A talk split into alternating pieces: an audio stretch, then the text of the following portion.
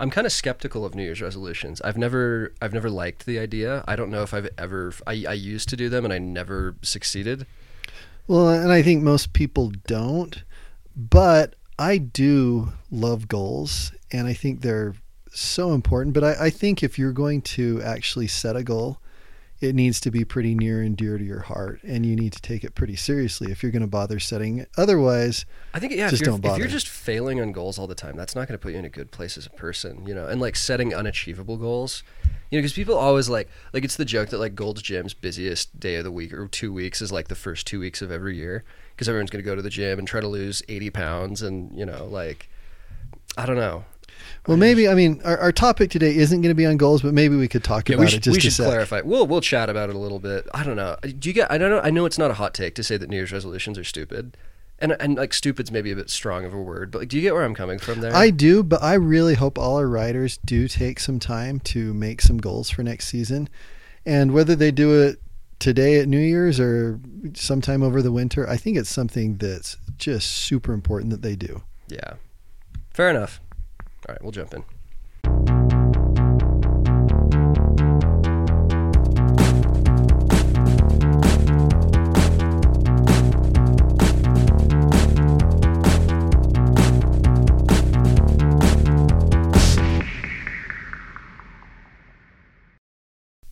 As always, we want to thank our sponsor, the Norden Group of Salt Lake City.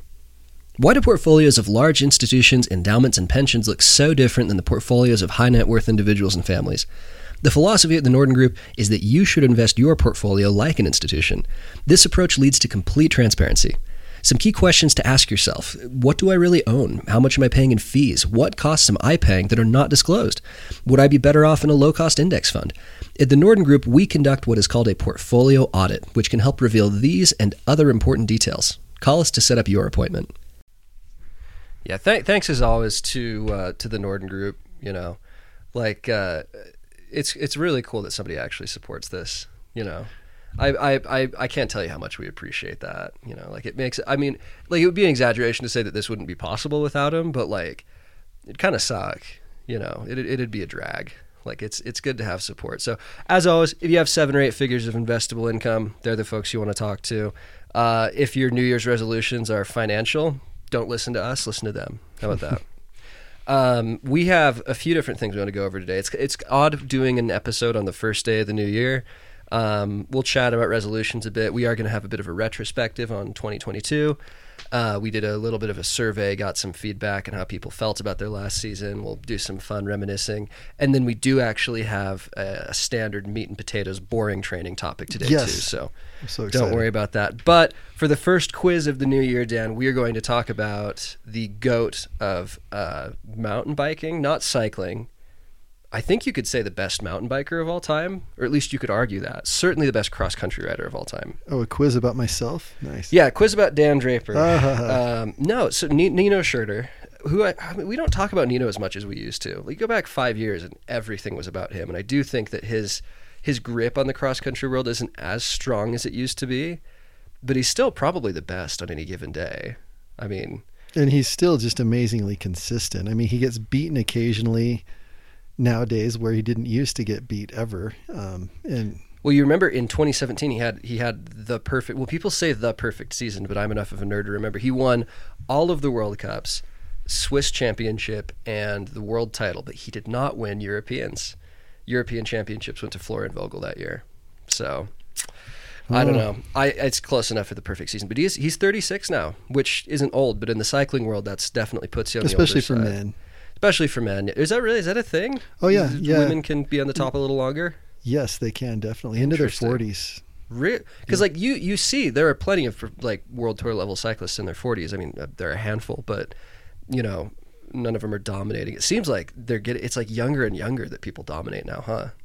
It seems so, but yeah, women usually can dominate later into their lives than men can. So Huh. Well, anyway, we're gonna have three questions about Nino Schurter today, and to kick it off, So I um, should do pretty well in these because like Nino's like the only professional cyclist that I actually know. know anything about. Yeah. Yeah, he's definitely my favorite. Okay. Well, well, out of the gates, how many rainbow jerseys does Nino have? This is something that has been mentioned on the podcast before, but I doubt you'll remember. Okay, so that's World Championships. Yes, world not World Cup overalls, World Championships. How many how many times has he won the rainbow jersey? I want to guess. I want to say three, but that's pro- no, no. It's probably way more than that. Do they do the World Championship every year? Yes, that's the whole point. Okay, like ten. Yes, 10. He has won 10 rainbow jerseys in 2009, 2012, tw- 2013, 2015, 2016, 2017, 2018, 2019, 2021, 2022. So he didn't. Oh, and he didn't do it in 2020, did he? Or um, no, there was um, or did it not happen? I don't remember. I think it happened, but he didn't win. No, because Jordan Sarrou won one of those years. Hmm. You know, had the COVID or something. Who knows? And then he's won the the World Cup overall, which I do think is technically the more impressive feat. World Cup overall, of course, is like having the highest average score at World Cups. Um, he's won that eight times. Okay. Crazy stuff. Second question here: Nino has ridden for the same team for his entire career, um, essentially his entire career as a professional. Um, it's been called a lot of different things. Right now, it's Scott SRAM. It used to be Scott Odlo. Been a whole bunch of different stuff.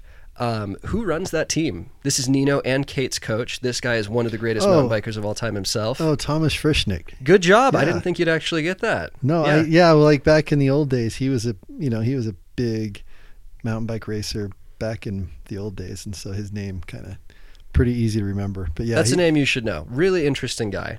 Yeah. Yeah. Final question for you here.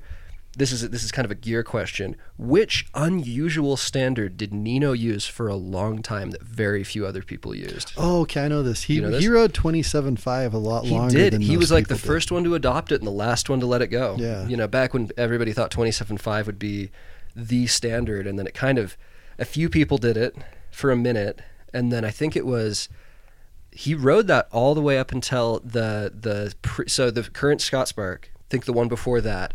When that one came out and they launched it at the La Bresse World Cup, I want to say 2016. That was the first race he did on 29 inch wheels. Hmm. So, yeah, good. Wow, that's three. Yeah, that, three for three for three. three. That's the first time I've ever I've ever been able Just to to be funny, I was going to say flat pedals, but flat pedals. Yeah, that would be funny. Nino just rocks up in like five tens or something. He he could. The, one of the most fascinating questions for me is like, what kind of gear would you have to put Nino on for me to beat him in a race? Like it would have to be like a Walmart bike or something, right? You know, like do you think because Nino could easily beat us with flat pedals or Nino could probably beat me on a road bike in a cross country race. Like what what bike do you think we'd have to put Nino on? he'd probably have to run. Yeah, probably. Yeah, I, I you know Nino's 36. I hope he has another four world titles in him. He's he's fun to watch. Not much of a personality, like off the bike. You know, he you definitely. Oh, but he does have flair on. He has the bike. tons of flair. on- But you know what I'm talking about? Like, have you ever seen an interview with Nino? Yeah, it's, it's a little boring, but you, but on the bike, he just he just has so much flair. It's beautiful. Yeah, you know, it's cool to exist in a time where like you're watching the goat. Like it's almost like like Michael Jordan. He's the Michael deal. Jordan of mountain biking. Yeah, because like you you were into basketball in the '80s or however long ago you were a kid uh, when Michael Jordan was the best. It's kind of fun to be, you know. Yeah, and it's cool to think that nobody's better than Michael Jordan, even still. Oh, some people think LeBron's getting Yeah, close. but he's not. Doesn't have the same flair. Definitely not the same flair. Yeah. So, anyway, um, we want to look back a little bit on the 2022 season. I should ask, like, how do you how do you feel about the 2022 season? Satisfied? Left some stuff on the table? You know, uh, for me personally, or for For you personally. For me personally, oh, it it could have been way better.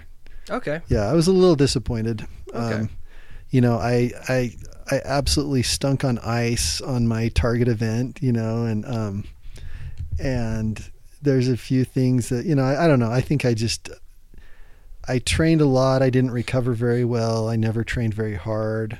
Um, there's definitely things I could have done better. Okay. For for Maybird, how do you feel about the 2022 season? Couldn't be happier. I, I'm just so proud of our riders. I mean, just kids were getting better, riding hard, having fun together. Yeah, it it was awesome. Super super stoked about the the Maybird riders. It was great. You know, I'm, I'm good. You feel feel good about it. I'm, I'm I'm I'm glad that like we did a, a, a little survey on Instagram, just saying like, hey, what was the best part of 2022? What was the hardest day? What was your favorite? You know, uh, I want to run over those. I do actually want to read all of them. Um, they were kind of interesting. I- I've, I've been reading them through the day as they've come as they've come out. Uh, the first question we asked was, um, uh, "What is uh, what was the best race course of 2022?" And, and really quick, uh, what what was yours?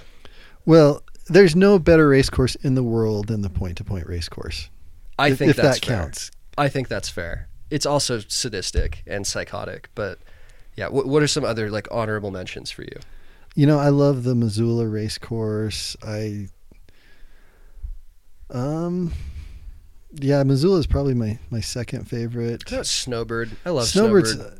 It's rough. rough. It's Yeah. rough, but it's cool. It's a little too brutal for me. It- yeah, it, it doesn't play to my strengths. The True Grit course. I say that, but I guess I only like parts of it. That yeah, I like part the parts sucks. you don't like. Yeah, that's, I like the Stooky Springs boring part. And it's kind of like, emblematic of our relationship, huh? yeah. No, um, and, and I want to read the, the responses we got. Miles O'Neill said Snow Basin. Oh, that's good. Snow Basin, that's a great one. I think an underappreciated one. We had uh, Isaac Boyden, Arkansas um, uh, U.S. Cup, U.S. Pro Cup course. It's, it's cool out there. Lots of good feedback on that one. Uh, we had, um, let's see, Nika St. George, uh, Cedar City Nika from Jace Raber, Joe Cochran, Missoula, another another crowd pleaser, huh? Yeah. Um, we go. I'll just read the, the Instagram handles. I don't know who all these are. Seth KK says Snowbird. So glad to see somebody's in uh, in same space of mind as I am. Nina Martin, Cactus Hugger or Frog Hollow. Frog Hollow. That's another one I've never done. and I think it's the same. It's it's similar course to Cactus Hugger. I think. Okay, close so enough. I, I need to do that sometime. Amy Draper, Frog Hollow, Isaac Parr, Oz Trails U.S. Cup. That's a popular. I need to get out there. I need to ride Arkansas. It's good, It's- right? It's it's really cool. Yeah. Okay. The thing is, though, the the race course out there was probably was not the best trails out there. Like if you just go out there and ride the race course, you're missing out. Big Oh, time. interesting. Yeah. Hmm. Okay. Uh, Cole Horner, Snowbird I Cup, uh, Andrew Draper, Missoula, uh, Pipstar. That's Piper, Piper, probably yeah. right. Yeah. Cedar City, uh, Nathaniel Oh, Jensen. Cedar City is an awesome course. It is. It's Three underrated. Peaks, Three Peaks is really fun. It's it's underrated. I like that one. I, the riding like- in Cedar City is actually pretty decent. it's like racing on a playground. Yeah, lots of fun there. Uh, Nathaniel Jensen says Frog Hollow again. Frog Hollow.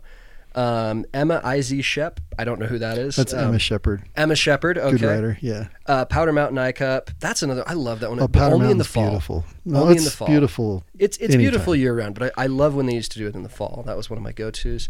Jake Broussard, Soldier Hollow, Miles Baker, Moab. Uh, uh, let's see. C. C. Delicis says uh, Snowbird. It's Colin. Oh, okay. Yeah. Zach Pulley, Snowbird. Sam Kilbear, Powder Mountain, I Cup. Let's see here. This is. I didn't realize we had this many. I don't know if we'll be okay. I'm going back on my promise. We're not going to read everybody's, but I'll I'll give you the highlights. Um, and then the last one, um, Snow Basin. Beautiful. The next question that we had for people was, "What was your hardest day of 2022?" And Dan, I think we can guess what yours was. Yeah. Yeah, point to point. I think if you did point to point, your answer is not point to point. You're wrong. You know, there's not a whole lot of like events in the cycling world that are harder. Uh, we had uh, Frog Hollow. Somebody said clockwise Cascade Springs plus Alpine Superloop, uh, 118 miles and 12,000 feet of elevation from Isaac Wow. Boyden. Oh wow. Okay. That's huge. I want to do that. That sounds fun. Yeah, he's giving Dan some ideas here. Um, again, we probably I we have way more than I expected. Uh, we had somebody say knee surgery. Mm. That's true. That sucks, man. Like big Yeah, injuries, injuries like are that. tough. Uh, Brady Preston, snowbird climb. That's fair. That climb, that sucks. Joe Cochran says Arkansas. It's cool when your your uh, you know favorite race and your hardest day are the same thing, huh? Arkansas short track in particular. Huh? Oh, interesting. And then let's see, we had the last day of the 2022 season was the hardest day. That's fair. Oh, I feel that.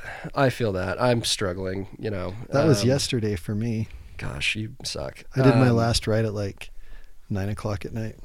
Oh my gosh. Yeah, I didn't. Uh, Haley Neff says breaking my thumb, rupturing tendons. Again, more injuries. That sucks. Uh, let's see. Richfield, uh, Nike race from Zach Pulley. State. Lots of people said states. Several people said state champs. Um, the one that's funny. Who's uh, P P her P her Bueller on Instagram? P P H E R B U L E R. I'm not sure. I don't know who that is. Whoever you're listening, if that's your Instagram handle, you said October 21st which puzzled me. I have no idea what October 21st was. Is that was that states or I don't know. It's Shoot us- is around states. I, Shoot us a message on Instagram. Tell us what that was. Um, let's see. Uh, the next question we had was the biggest cycling achievement, and this was kind of fun. Um, Dan, yours has to have been finishing point to point, right? um, I, yeah, I guess because I really shouldn't have finished it, but I did anyway. But my, what was was another question like your favorite event of? Uh, yeah, that was the first one. Favorite best race course of 2022. Okay, Let's see. I did a whole bunch. I did too many. I probably should have done like three. I just got excited. Yeah. It was fun to think about. We said my when I redid point to point and and just had an awesome day. That was probably my highlight ride of the year. But I think that might have been another question that you asked. Yeah, we'll, we'll get through it. Brady Preston saying finding my speed again. That's great. You know, like I think I think those are like achievement doesn't have to be you know I got third at this race or whatever. Like my achievement every year is just that I'm still doing this. You know, uh, lots of people. I I, don't, I can't shout out all of them. We have uh, like 30 here, just like specific placements in races. If you had a race you felt really good about this year, congratulations. That's really awesome. You know, I'll shout out Alex to Fishboy. I don't know who that is, but it says winning a race. That's always a good feeling. Hang on to that. Um, but then I also noticed, like again, Piper saying being able to see noticeable improvements. That's awesome. and she you know. did.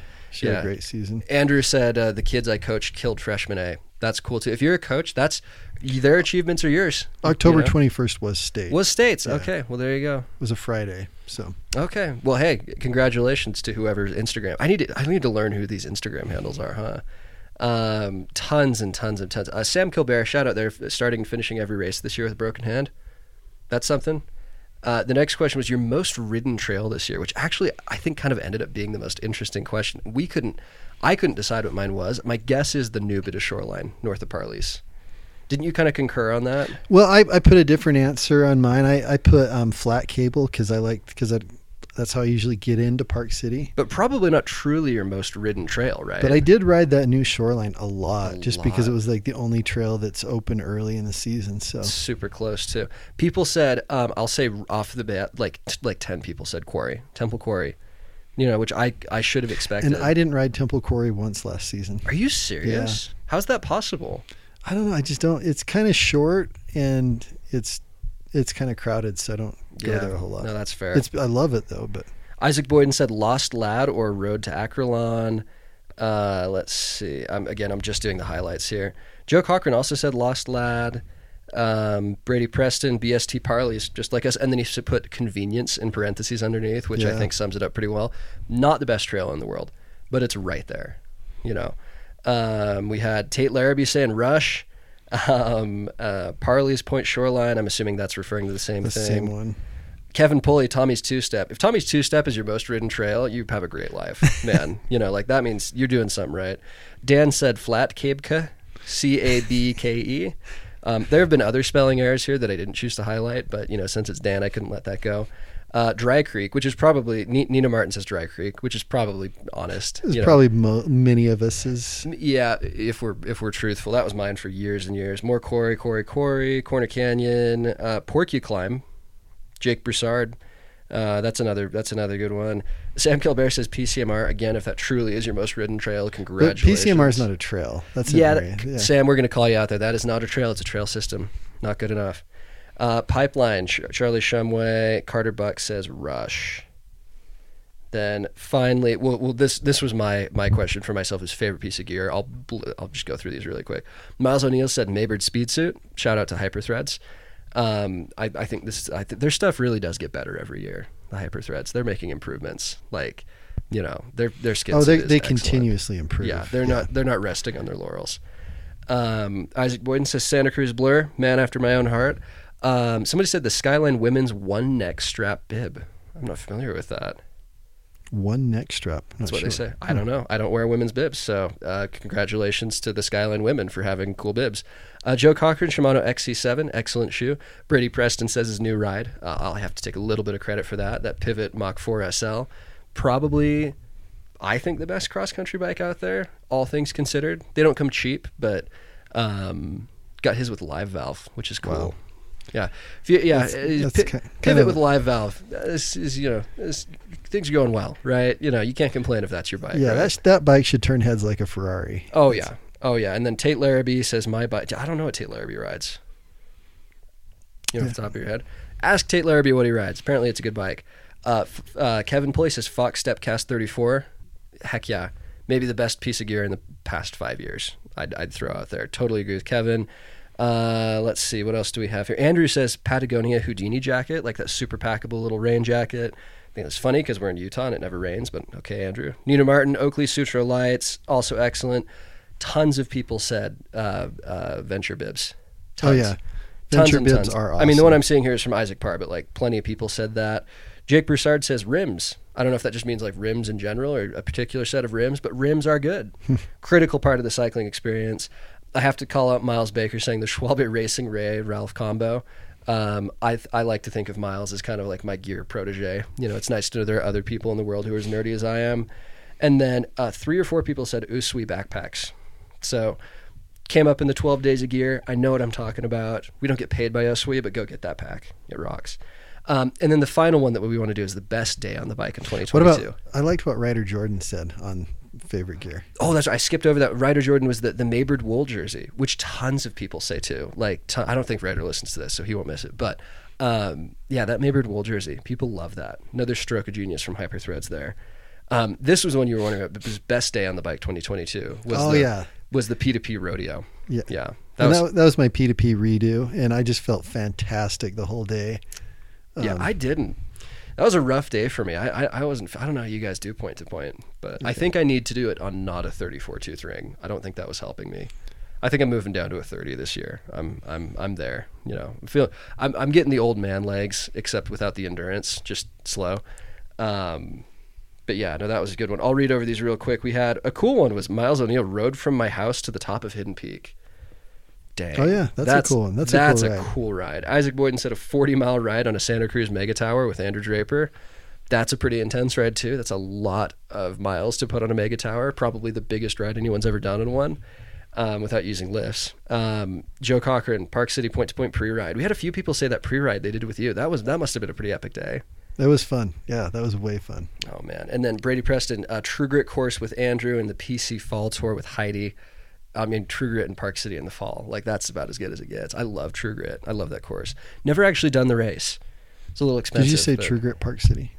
Uh, True Grit, uh, a True Grit course, and then he also said Park City Oh, Fall okay. Tour. So yeah, put in two. Brady cheated and put in two, but it's okay because I agree with him. um, and then Seth Seth KK said Orange Boys Practice. And that's Seth. I don't know. I can't. I can never pronounce his last name. It's got like a whole bunch of consonants and Okay. Kurjan Tronin or something like that. Kurjan Tronin. Seth, let us know he had it on that. um, let's see. Kevin Pulley finishing a four hour ride in PCMR and feeling like I could keep going. Nice. That you know what? Dude, that's awesome, man. Like I can't finish a four hour ride and feel like I need to keep going. I can barely finish. Okay, Kevin, let's do a six next year. Oh, okay, Kevin, you got a New Year's resolution there, and then uh, Carter Buck Draper to the top of Snowbird. That was an excellent day. I liked that one. That was I'm. I don't know if we can keep doing that the way that that trail works. I think you kind of have to climb up the road now, but we'll do that again. Andrew said Brighton in the fall. Um, Miles said Stat W, which I think means state probably. Um, Zach Pulley said the girls' rides I was invited to. Yeah, man. Like, probably not wrong there. Like those those girl rides with with Amy Larkin are, are the best. It's about as good as it gets. Um, I will say, where did it go? Somebody said I'm I. Uh, uh, somebody said any ride with Amy Larkin. I can't find. oh, who- Nina Martin said Nina that. Martin, that's right. Nina Yeah. Martin said any ride with, with Amy Larkin, and then finally Sam Kilbear said the the big flannel crest ride with the Oli Black team and a bunch of Skyline riders. It's another good one, good as it gets. So, 2022 is a good year. You know, 2023 will be good too. I mean, we're already kind of like it, almost halfway through the winter, probably. You know, I mean, we could. Oh yeah, like the days are getting longer. days are getting longer. Like I feel like by late February, you can start riding fairly consistently outside. It's a little chilly, a little wet. Um, you know, not on not on mountain bikes every day, but I'm I'm getting so excited to ride my bike on a path, and like in June, I would never even dream of riding my bike on a path. But like Right, path yeah. sounds so much like new shoreline sounds amazing. Yeah. You know, like i anything sounds good right You know, the winter is a blessing. It's it's a forced break and helps helps break things up and yeah. I disagree entirely. I think it's a evil curse from Satan. Um, but yeah, no, twenty. I'm looking forward to 2023. This will be good. Maybird's going to grow again. You know, I, I can't wait to invite more folks into the ranks and um, yeah. Throwing it over to Dan now. We we got to talk about some nerdy trading stuff, huh? Yeah, yeah, let's do. So, so, this is interesting. You've, I don't know if this is going to like hijack you out of the gates. You've said that everything else we've talked about so far has been like big macro improvement stuff, like stuff that's like super, super important. You kind of admitted to me that this is not the most critical well, let me aspect qualify. of training, or do you need to qualify that? Okay, so what one of the aspects I was going to talk about, a lot of coaches place a lot of importance on it, Okay. but science hasn't necessarily proved whether it's beneficial. That's Okay. one of the things I'm going to talk about. There's another thing I'm going to talk about, which I wasn't planning on talking about when we You're- spoke earlier. You're springing this on me now. Okay. that is actually extremely important, and I think some fairly low hanging fruit for a lot of our writers. Should we should we clickbait this and not mention what it is until we talk about the first topic to make sure people actually listen? Well, Should we should we hold the second macro topic hostage to listening to the first one? mm, it's going to be right in the middle. Okay, all right. So Well, the- Dan and I haven't figured out structure yet, but the, the first one is cadence. Well, actually, No. I, let me let me let's, let's back up. Okay, we'll back up. We'll we are going to be talking about cadence. Okay. But first, the the whole reason I decided to kind of talk about what we're talking about today is I got a text from Jamerson, and Ah, yes. Okay. and it was a pretty good question, and I think it's one that is is really good to discuss. His question was it's short. Okay. His question was quote, "What does neuromuscular mean?" question mark Ooh. end quote. Yeah, so it's just like a super short question. We we did discuss this, and I complained that I kind of I don't like the term neuromuscular because it's like all movement is neuromuscular. Like, for, and I'll say for me is like just a, an out like a boat, like a person who doesn't know that much about training. That's like the really hard stuff. That's like above anaerobic, right? Okay, and and you're you're kind of right. Well, you are right. So the, the the interesting thing about this question is there's kind of two definitions, Interesting. and um, so Andy Coggan, when he set up his his seven zone model, the seventh zone is he calls it neuromuscular, which is the most intense zone. And I don't really know why he called it that. I don't. I, I think there's probably a bet. Like I would almost call it the enzymatic zone or something. I don't really know why he called it neuromuscular. Um, but that's that's. Pro- I think that's what actually Jamerson was wondering. He probably saw the neuromuscular zone and was was wondering what neuromuscular means. okay. Um, and so that's kind of one definition. We'll talk about that just really quickly first, and then we'll talk about the second definition, which is probably more commonly thought of through s- sports in general, rather than just those that look at Andy Coggan's table. So, um, so we'll talk about the first definition. Um, neuromuscular. That's like as I mentioned, Andy Coggan's seventh zone. And it's it's the most intense zone. So just a quick review on the energy systems and we're going to do like a whole podcast on energy systems but there's there's three basic energy systems what are they joe Oh my gosh, I, I'm supposed to quiz you. The three basic energy systems are aerobic, yes anaerobic. yes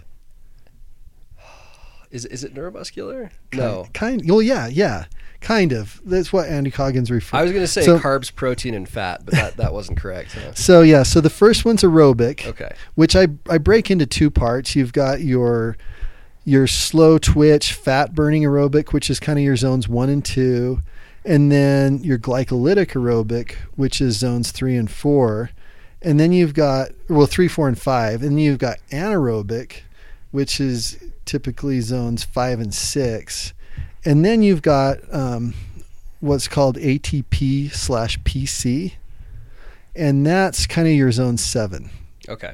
And so that's not aerobic or anaerobic. It's something totally different. And and we're just like I said, we're just going to talk about this super quick. This is Okay. be fun to go into more depths later. But but basically the ATP PC system, um, it's what you use to like dunk a basketball or climb up a ledge or something on your bike. Like super short, super hard bursts of energy. I wouldn't even necessarily say, necessarily say this is sprinting.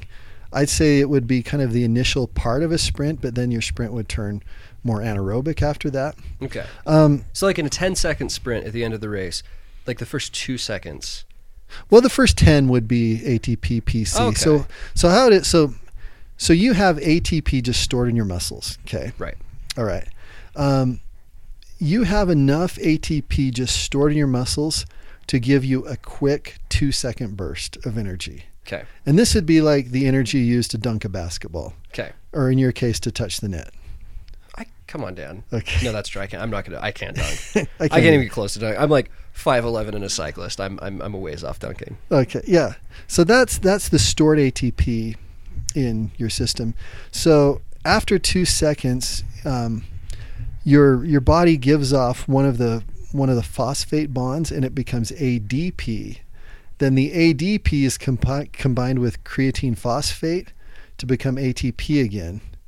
And so it's it's completely like an enzymatic process. It's completely chemical. Enzy- enzymes. Yeah. Okay. And that gives you about 10 seconds of really extreme power. Okay. So, like, if you're just trying to hit your max wattage and you can do it for about 10 seconds, that's the ATP PC system, which is what Andrew Coggan was referring to as neuromuscular. Which I really, like I said, I don't think it's probably the best way to, to describe that level of power.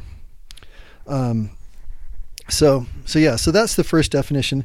The second definition of neuromuscular is what I think the rest of the world probably thinks of when the rest of the like outside of cycling. well, outside of cy- in and within cycling too. Outside of, and I think the the second one's probably what we should be referring to when we talk about neuromuscular because, um, what does neuromuscular mean? Like neuro that refers to nerves. Br- well, and this Ne- is this is my complaint that like all movement is neuromuscular, right? Like there's nothing that's purely muscular. Your brain's involved in everything, right? yeah, but it's really under it really important to understand the relationship between your neurology and your muscles. You know, hmm and and that's what neuromuscular kind of refers to. Okay. So, um, so this kind of got me thinking about like technique and, and coordination. Like, what is coordination? Basically, it's your, you know, the ability of your your mind and your um, your nerves to control different motor units in a sequential way that makes it so you can Do whatever it is you're to do, efficiently right? do a task. you Right. know. So, so how important do you think this is in cycling? Well, my, my immediate instinct would say compared to a lot of sports, I would assume less because you're kind of just doing the same. And I mean, maybe mountain biking is, is different, but like on a road bike, you're just kind of sitting there pedaling, right? And there's like like there's there's you'd think there's technique that would come into descending, and that mountain biking's probably even more involved. But compared to like I don't know a lot of other sports like running, I would imagine technique's more important. But this is I'm I'm assuming that because you're asking me, I'm wrong. But I think that's what that's what most people would assume, right? Well, yeah, but that's that's kind of where a good way to illustrate just how important it is, um, how important technique can be in this sport. Because, like, take swimming for instance. You know, like both you or I, if someone threw us into a swimming pool, we could swim to the other side and Oh, save speak, speak for yourself, man. save our lives. If, if I fall into the water and I don't have like a, a floating, like a Titanic hanging on the door sort of situation, I'm giving up. Even if I had a hanging on the door situation, I'm giving up. Like in the my technique in the water is bad. yeah, like I can swim across the pool. Okay. But it takes about every ounce of energy I have. I look like garbage. I'm Right. splashing people on the other end of the pool, Right. and it's it's probably somewhat comical. I mean, my Somewhat. my technique and my efficiency is absolutely terrible. Yeah. you know, I'm burning. I'm using so much more energy than someone that's like a really accomplished, sleek swimmer that that has the technique and and, and so forth. Right, and, and I, I should say, like I'm I'm joking around. Like I'm I'm this like I could maybe swim across the pool and back. As a pretty fit person who rides my bike every day, you know, I'm I'm a, I'm a good cyclist. Um, I don't lack for like fitness, right? Um, but there's probably some 90 year old guy at the rec center who could outswim me because I have zero technique. Yeah, and and, and it translates to bicycling too. Like your technique is extremely important to how efficient you are, and you know, like for for professional riders, you know that are already near their genetic VO2 max. This is one of the places where they can actually find improvement. Um, they can kind of find some marginal gains there. Like for a lot of our riders, their pedaling technique is so poor and inefficient that they could gain tons of efficiency. And when you say tons of efficiency, what you mean is free watts, yeah, free speed. free free watts. You Yeah. know, like uh, which there aren't a whole lot of things that we talk about where there are actually like free watts on offer. You know, You know, I almost, I, I kind of compare it to just like improving your downhill skills and, and competency. You know, that's that's free speed. kind of like doesn't take any more effort, but you go faster. Well, you, it, it yeah, it takes like less effort and you go Right. faster. Right. So Pretty sweet deal. uh, yeah, I think I think it's worth worth giving it a go. You know. Okay. Um, yeah. So and and you know, as we kind of mentioned on our on our Power Meter podcast, we are only about 25% efficient, which means like to put 250 watts into our pedals, our body has to produce about a thousand watts worth worth of energy, Hmm. which mostly is dissipated as heat. Right. Kind of like a car engine. Yeah. Like an internal combustion engine, isn't it something crazy like 80% of it goes off in heat and noise and other stuff that's not moving you forward? I think I've heard that somewhere, but it's, it's Right. very similar. The body's similar, right? Like Yeah. there's, it's you're producing a ton of energy and only a fraction of it actually turns into moving Yeah. you. You know, and, and we can affect that efficiency number a bit, but what we can really improve is our pedaling economy, Hmm. which refers more specifically to the actual movements involved in our pedaling. Got and, it. and there can be, you know, there can be huge improvements that are available there by improving by improving that. Just as like a a skilled swimmer versus an unskilled swimmer is going to use a lot Right. less energy to accomplish the same thing. Right, right. So, so super important. Um, so yeah, so let's let's talk just a second about about pedaling technique. I mean, Okay. a lot of people think, you know, like especially if you're clipped in and your legs are just going around in a circle, what kind of technique like how can you get it wrong? What I used to think that, and and really wrong is the answer. Even if you're clipped in, um, you know, and that, um, there are some people who kind of push back against putting beginners in clips because of this, right? They think that you should learn good pedaling form before you go into clips. Because if you just go into, I don't, I don't, I don't think I agree with that camp. But that's the kind of argument, yeah, I, right? I think like yeah, and I'm I'm not I, I'm- put put your kids in clips. But the point, the Well, point is somewhat valid. I was just going to say, as far as the flat pedals versus clip pedals, there are some good things you learn on flat pedals, but I, I think that once they can ride somewhat safely without falling over, they're going to be faster in the clipped-in Yeah, pedals. But the point there is that like um it, it is a and you know when I said up, up front that like cycling requires less coordination, I was kind of trying to play into your thing. I really do know that like um like this is something that pro cyclists work on and stuff, right? And it's it's like they always say like try to ride like you're scraping mud off your toe or whatever, right? Is that kind of what you're going at there? Like Yeah, so there's so some things that you can watch for that would improve your your pedaling technique. The first one is making sure that your knees and your legs are kind of firing straight up and down. This is Like- why I always have a, if you've watched my Instagram stories, I always try to spin with a mirror in front of me so I can watch my knees and, And, make and sure I always they're- spin with a mirror in front of me too. It's not out of vanity. It's just oh, it's so the op. I hate seeing myself. It looks awful. Yeah. I'm not. We're not. Trust me, Dan and I aren't doing this out of vanity. It's very practical. It's not much yeah, to see. but it, it really is helpful to look at your knees and make sure they're firing straight up and down and they're not shooting out to the side like a lot of old men do or diving into the bars like a lot of kids do. You Yeah. know, um, yeah, you want those firing, and that that is just it's going to be more efficient. I mean, you're you're kind of wasting some movement by making your knee move out six inches. You know, Right. and, and it's also harder on your joints if they're right. if they're not just firing straight up and down. So that's that's like a first one. Um, uh, this one's super important. Is most amateurs like one of the biggest things, or one a, a huge thing that separates pro riders from amateur riding is their their pedaling techniques. right. Um, and one of the big differences there is that beginner or amateur riders, or probably quite frankly, most of us, are going to produce most of our power at about the three o'clock position when we're pedaling. Okay. And that's because that's similar to how we walk and how we run. right. And a pro rider is going to start producing most of their power just after 12 o'clock. Yeah. And you can only imagine that if you're if that much more of your pedal stroke you're applying your maximum power to, you're gonna you're gonna go faster, right? Well, and in my mind, if you're starting at three o'clock on both feet, there's like a quarter of the stroke that you're completely screwing up. And if you're starting at twelve on both, you could theoretically have almost continuous power, right? which is which is kind of the goal, really. Um, so, like a professional rider, what they're going to do is at about twelve o'clock, they're going to kick forward, and then have constant pressure from like one to six, Right. and then at six o'clock, they don't. It's not like you're scraping mud off your foot, but you are pulling your foot backwards. Right. And then our legs are super heavy. Right. Yeah, like they're a considerable percentage of our body weight. Right. And so you don't want to give that leg a free ride up. Right. You know, you're, you don't want to be pushing like I'm, I'm just guessing like 40 pounds worth of leg. I have no idea. I'm gonna look this up. You keep talking. I'm gonna look at how much a, a, a human, like a like an adult male leg weighs. Okay, you don't want to give a this this human leg a free ride up. So you at least Or any got other to kind of leg.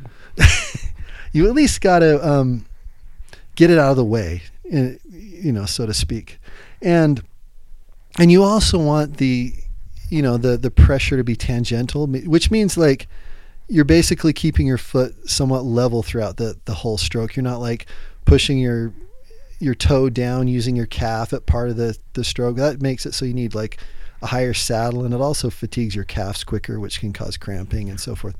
Okay. They say on average a human leg weighs a single leg weighs about 18% of your of, of your total body weight. And I would say for cyclists it's probably a little higher.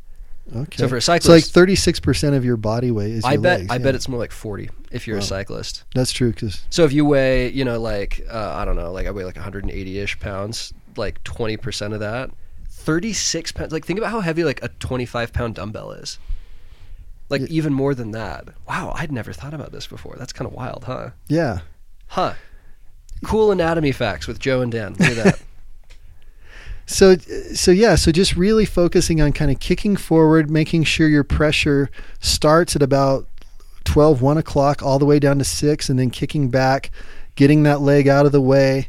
You know, and that's just one leg, and you've got to do that with the other leg at the Right. opposite time. right. um, that takes that takes a lot of coordination and a lot of developing, but it's something that really is one of the main things that separates a you know a, a top cyclist from an amateur. Well, and if, if you've watched cycling long enough, you can see it. You can see which riders. If you had two riders who looked exactly the same on the same bike, wearing the same stuff, you could, if you have a good eye, you can pick out which one's the pro by looking at their at their pedaling form. yeah, they, it's beautiful. Right. Like it's an art form. How smooth and how circular, and they're not mashing. It's like a dance almost. It's it's it's really it's beautiful. Um, so so how do you develop this? I mean, so- my, my instinct would be to say like time on the bike, but Well, not necessarily. Not huh? necessarily. Yeah, I mean, yeah, I'd say eventually. Naturally, someone that's gonna that's been riding a lot of time will naturally have a better better pedal stroke. But you The- could just kind of stick with a bad one. You have it be a bad could. habit, right? Exactly. You know, your descending doesn't necessarily get better as you do it more, right? no, unless unless you're trying. Yeah, Yeah. unless you're trying to improve it. Um, you know, there's there's some ways to improve it. I th- I think one of the biggest ways is to when you're like when you're riding sometimes is to focus on one leg at a time just like work on one leg make sure that leg is is pedaling with good technique then work on the other and then try to combine them both you know but but really focusing on one leg at a time is a good way to develop that um, one of the best ways and and I do this a lot of times on the trainer I'll even do it sometimes when I'm riding outside it looks like it looks weird is doing like riding with a single leg Hmm. because your pedaling has to be perfect Yeah. to be able to ride with a single leg. So what I'll do is I'll ride single on one leg, ride single on another leg, and then put them together. And you can just really like if if you're if your form is bad with a single leg, you're just going to be clonking around, and you're going to hear your cassette clinking a lot, and um, it's a really really good place to to practice good good Hmm. pedaling techniques. Um, I would say the biggest thing though is just focusing on this on all your endurance rides. Just not just when you're doing drills, but just be more cognizant all the time of of how smooth your pedaling is. I'm going to spring a question on you, and you might make me cut this because you need to research it.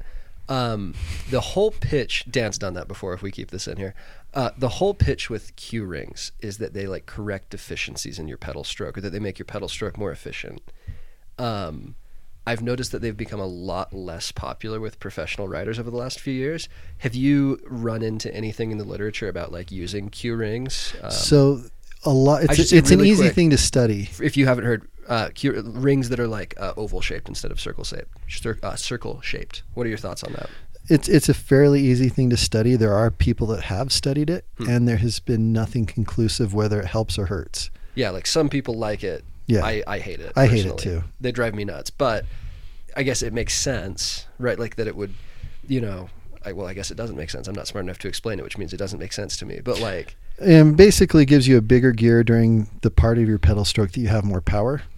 okay, which I, yeah, I, I get, and it's like Chris Froome was really famous for using those ridiculous, I, you'll have to show you the rings he used, looked insane. It was like a square almost. Um, but like, I can tell you that like off the top of my head, I can't think of another good professional cyclist who uses them right now. Yeah, and I have tried them, and it, it really does make things feel smooth. To me, though, it made it feel like when I was riding outside, it made it feel like I was riding on the trainer for some reason. Hmm. It, it felt it felt almost a little artificial, Because I stole Andrew's bike a few days ago, and he had Q rings, and it was like I could ride, and it was fine, but it, it bugged me. Maybe I'd get used to it over time. So I don't know. Basically, the jury's out on Q rings. Try them if you like them. it- You like. it's funny. I. I I put one on Amy's bike just because we had one, right. And feel like buying a new one. she she had no idea. Like she didn't even notice the difference. So Okay, well, I I did. But- yeah, they drive me nuts. Sorry. You Carry know, on, little. So, little- you know, and one thing I want you to try is like, you know, when you're riding on the trainer, keep your like, keep your RPE, your rate of perceived exertion, the same. okay. Okay, and and just be riding normally, and then maybe even mashing on the pedals a little bit. Keep your RPE about the same, and then try to really focus on a really good pedaling technique with both legs. Just try to get like perfect circles, and keep your RPE the same, but watch your wattage Watch and your your power just shoot up. and your heart rate, and see if see what happens. It should be that your power goes up and your heart rate stays in the same place, right? At least your power is going to go up. Okay. for sure. I don't know about your heart rate. That that depends. We'll talk about that in a sec. But Okay. But yeah, that's that's a really fun thing to try because I'll be I'll be pedaling on the trainer. I'll be kind of mashing the pedals a little bit, and all of a sudden I start to focus on good technique. I keep my RPE the same, watch my wattage, and you can get a good 20 watts. 20 I should okay, say. maybe not. I'm maybe I'm exaggerating. You can get a decent amount of wattage. watts is huge. Like when people buy those like thousand dollar ceramic speed oversized pulley wheels, or like a four hundred dollar ceramic bottom bracket, five watts is your best case scenario in terms of gains there. And, and I just pulled the number 20 out of thin I was air. say, but that would be I'm not insane. guaranteeing that. Yeah. But you will notice several watts. I bet there are people listening to this whose form is bad enough that they have close to twenty watts on offer. there probably are people that Yeah. that- yeah, if their if their form is bad me. enough, you could under the right circumstances 20 watts is not Twenty watts asterisk. So so Joe, have you heard of a term called motor engram? Motor what? Engram, E N G R A M. No, I literally This is kind of cool. life. This is kind of cool. I doubt Okay. it, but try me. All right. Okay, so according to Physiopedia, the definition is physical and biochemical change in neural tissue that represents a memory. So the like what? So like like brains have like all the little squiggly marks all over them, right? Like like is that what we're talking about uh, here? Not just in the brain, like this is like in our, our, our nerves throughout our bodies. Really Can- quick, I have to go back. That is the most anatomically ignorant thing any human being has ever said my comment a second ago.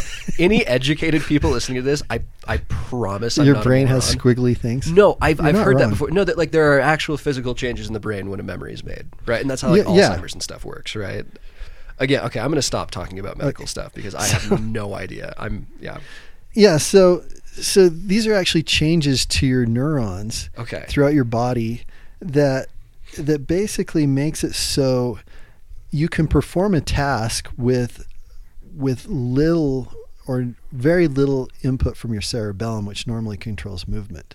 So like So- like walking? So I, almost think it's kind of a fancy term for, for muscle memory. Because I was going to say like like they say it's like it's like riding a bike. Once you do it, you Yeah. always know how to do it or whatever, right? and and they say it takes it, it takes thousands of repetition, repetitions to create these motor engrams and it takes millions to perfect them Interesting. but okay. you know like think of like a baseball pitcher how many times they've practiced pitching a baseball or like how many times do you think like an NBA player has shot, shot a free throw? You know, not and, as many as I've pedaled.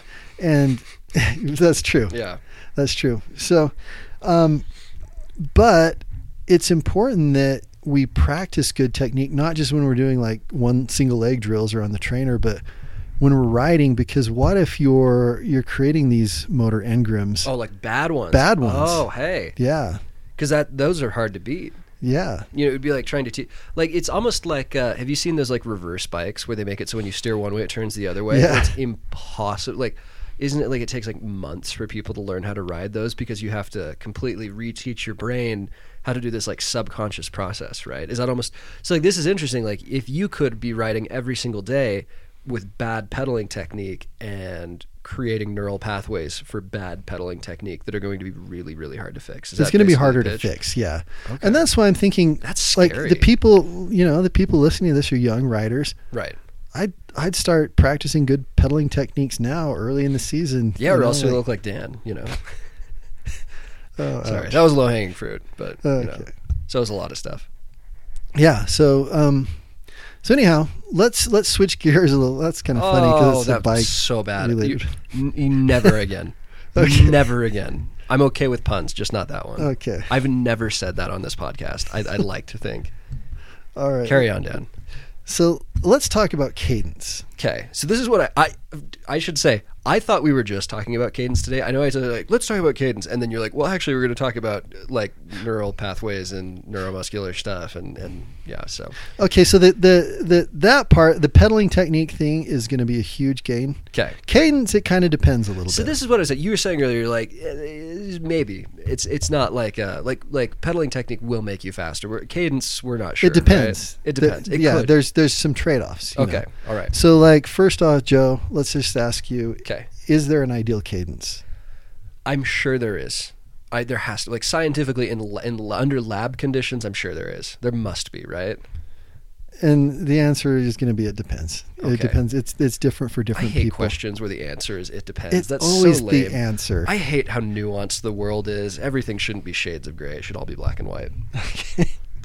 so, um, amateur riders tend to begin with a lower cadence, and okay. more professional riders tend to gravitate towards faster cadence. It's like we say grinding or spitting. Yeah. You know, fair. Like, you know, I always kind of felt like I was a grinder when I was a. I should say that a different way.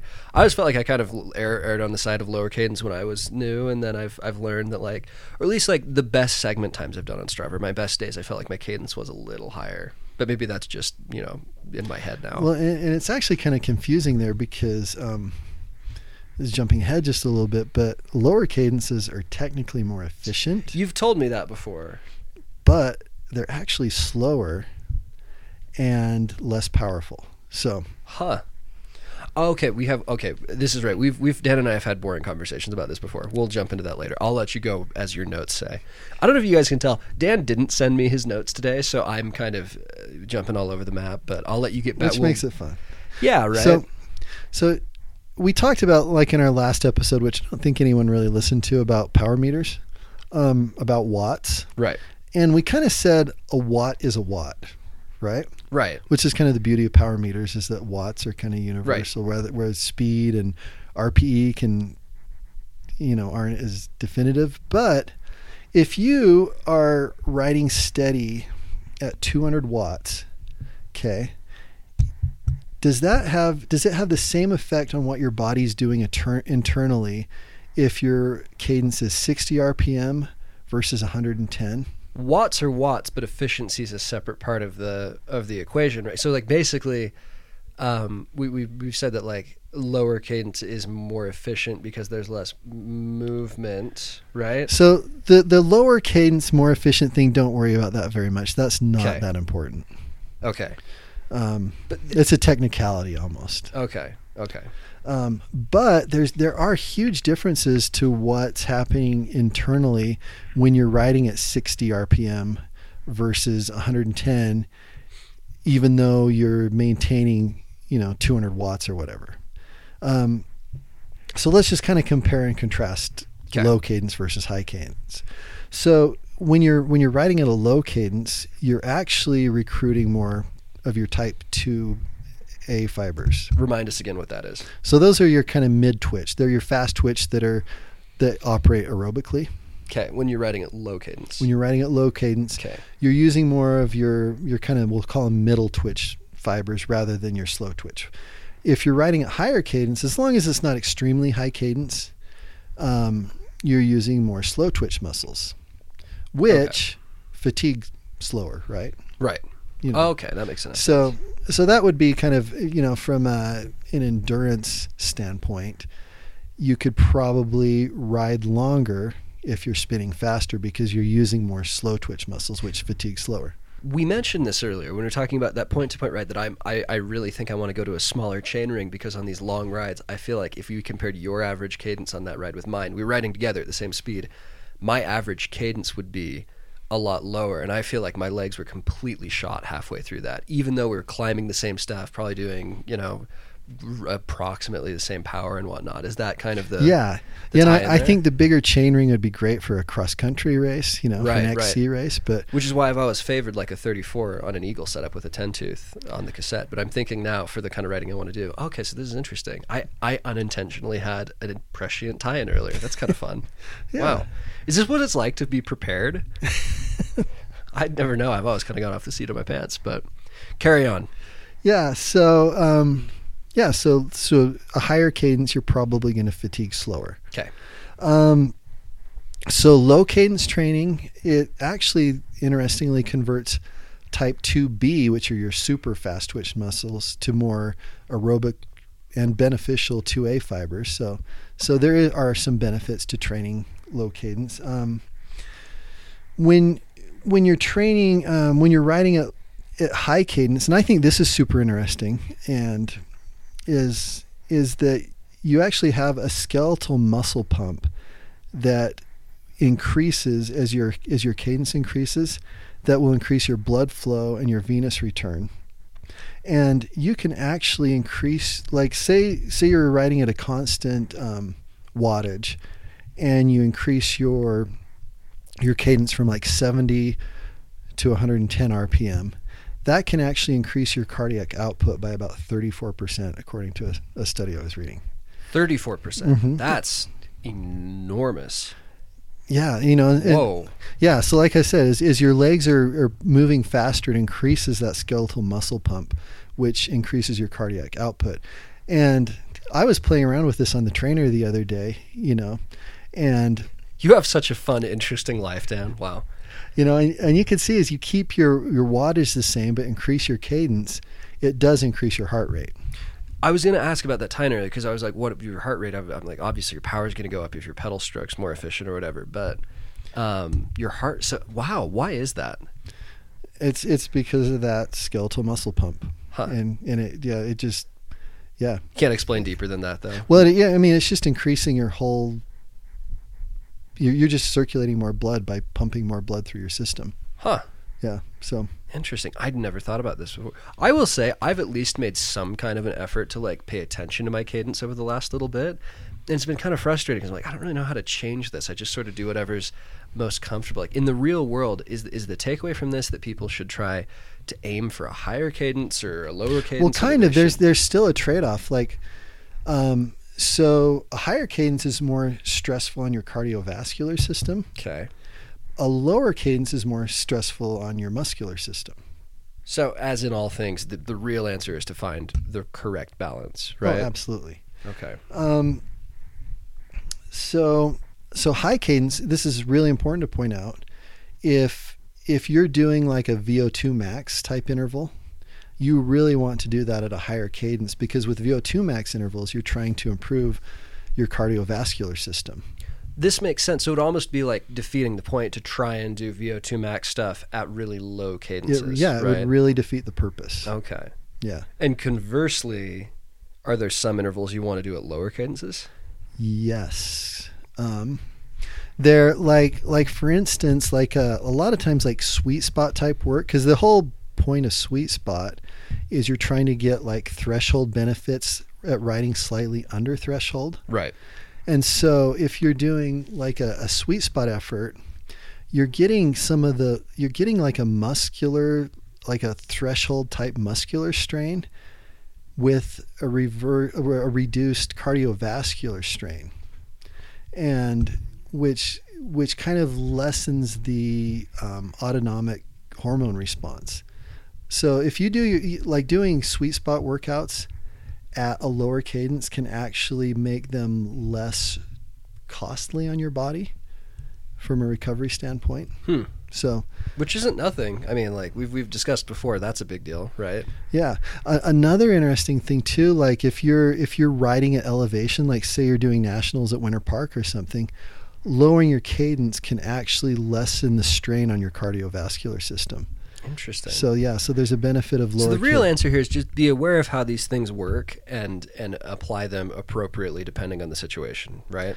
yeah, but in general, I would, um, in general, I would try to gravitate towards a higher cadence Okay. because you're training more of your your slow twitch muscles and it's going to improve your it's it, basically you're going to be faster um, yeah l- like like because like we've used the analogy before you know like we've talked about before you know when when we're climbing up like rattlesnake gulch or something you're you're putting a You're working so you're working hard, so hard your rpms are like 30 but yet so steep and then your power's not your power's pretty low your power's pretty low. Basically, to to be able to achieve a high power, you also need to be comfortable with higher cadences. Okay. And as always, power's power. That's that's how you win races, right? Like that's as close to a you know Yeah, power is power, but here we're just establishing that at that given power, your body can be doing something different to to get to achieve to power, get that power. You know, and with with low cadence, it's a higher strain on your muscles. With high cadence, it's a higher strain on your cardiovascular system. So, um, so the the thing that I would say would be controversial is a lot of coaches recommend low cadence training. Um, it's a lot of really world class coaches will have their ath- athletes do low cadence training. it's fashionable right now. No, no, it's it was fa- it's been fashionable for a long time. Okay. Science has not been able to prove a benefit yet. Hmm. World class coaches still encourage their athletes to to do low cadence training. Why?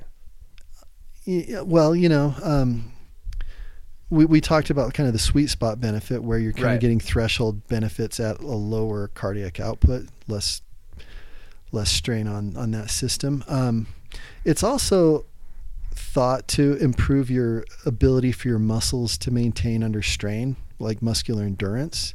Okay. Um, but the the thing is, and I don't think it's it's it's a terrible subs. You get better benefits from spending time in the gym than you would doing low cadence training. Okay.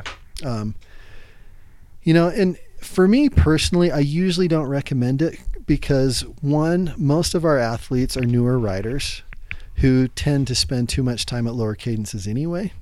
Yeah. Um, I don't think it needs to really be encouraged at this point in their training.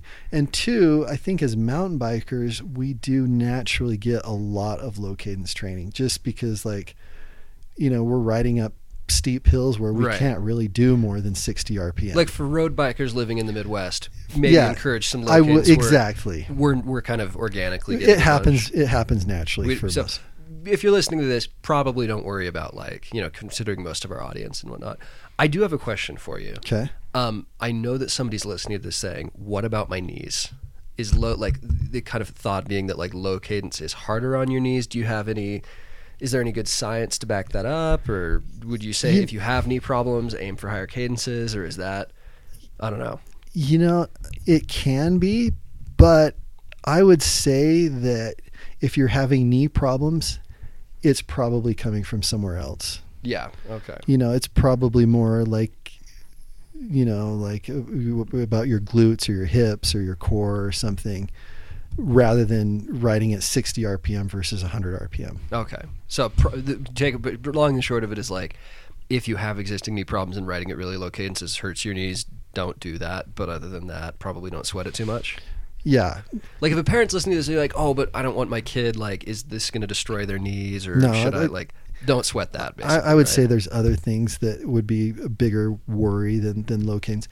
I- I do like the the one low cadence workout that I do recommend um, you know, is like occasionally climbing like Obliterator or um, Rattlesnake or something. I, th- I think that is a good way to maintain strength. But really, most of your muscle strength isn't going to come from on the bike. It's going to come from in the gym. Okay. Um, yeah. As far as like, I do think that it's good for our riders to probably practice some higher cadence stuff. Um, that's really good to do on the trainer, and probably, probably the best drills for that would be, you know, initially kind of like the single leg drills and, and like where you're kind of focusing on one leg at a time, and then see if you can spin at 110 RPM without bouncing on the seat. Ooh, that's a good one. Yeah, that's kind of a good test to see how smooth your pedal stroke is because there's people that can spin up to like 180, like some of the track guys. Yeah, you, see, you always see on Instagram the track, the ridiculous track Hulk looking people on their like track bikes on the rollers or whatever doing like 200, Yeah. 220 RPMs or whatever. you know, and that takes a lot of neuromuscular coordination to be able to get to that point. That takes a lot of practice. Look at it all tie together beautifully at the end like this. Yeah, it wasn't Wow. that nice? So nice, Dan. Well done. But yeah, you know, if I had to just kind of wrap it up, I would say that we should all be a little more cognizant as we ride of how smooth our pedal stroke is. And especially early in the season when we're doing a lot of endurance type riding, even a lot of riding on paths and roads and trainers, to maybe spend a little more time just really focusing on good pedaling technique. And it's, it's only going to make you faster. Fair enough. Fair enough. As always, if you guys have any questions, send them in. I think this would be interesting to do follow ups on. Um, I'm if I get a chance to spend a lot of time on the bike over the next week, I'll try that. Do some of the um, the high cadence stuff. See if I bounce around. You guys try this too. Um, those of you with power meters or trainers, report back the findings. And um, if you have any questions, you folks know where to send them. Thanks. All right. Thanks, folks.